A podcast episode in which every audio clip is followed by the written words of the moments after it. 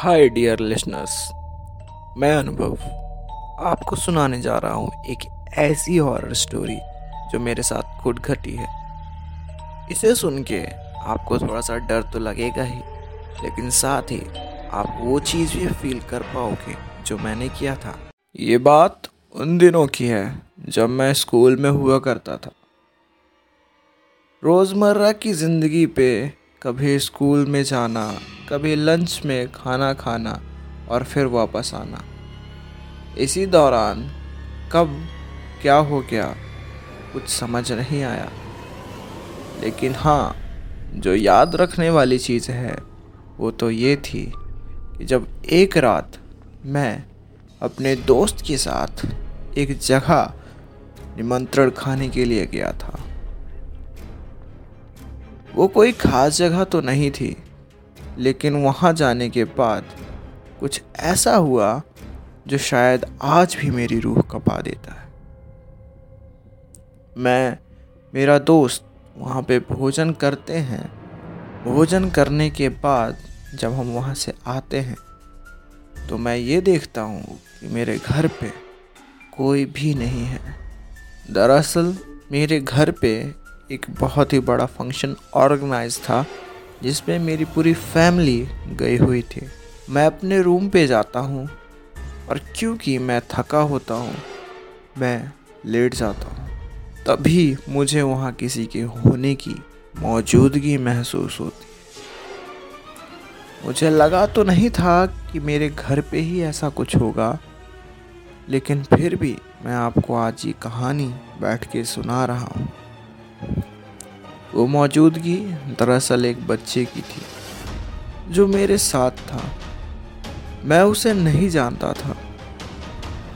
उस वक्त मेरी उम्र कुछ सोलह साल की रही होगी और मेरे साथ जो बच्चा था, उसकी उम्र कुछ आठ से नौ साल की रही होगी। दरअसल मैं बहुत ज़्यादा थक गया था और मुझे इस बात से फ़र्क नहीं पड़ता था मेरे साथ कौन है? मैं उसे अपना ही समझ के अपने बेड पे लिटा लेता हूँ और सोने लगता हूँ। कहानी यहाँ स्टार्ट नहीं होती। कहानी तो आगे स्टार्ट होती है। जब सोते ही मेरी आँखें तो लग जाती हैं, लेकिन वो बच्चा कुछ समय के बाद मुझे उठाकर ये पूछता है कि, भैया मुझे किसी के रोने की आवाज़ आ रही है।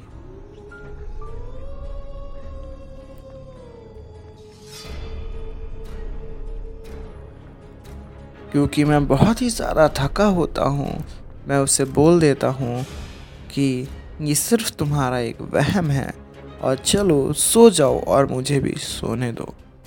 लेकिन कुछ समय बीत जाने के बाद वो आहट फिर से आती है और बच्चा मुझे फिर से बोलता है कि भैया, किसी के रोने की आवाज़ आ रही है। क्योंकि इस बार आहट मुझे भी आती है, मैं उठकर अपने चारों तरफ़ देखता हूँ, बेड पर बैठे हुए, और मुझे ऐसा कुछ भी वहाँ पे नहीं दिखता, जिस रीज़न से वो आवाज़ आ रही थी।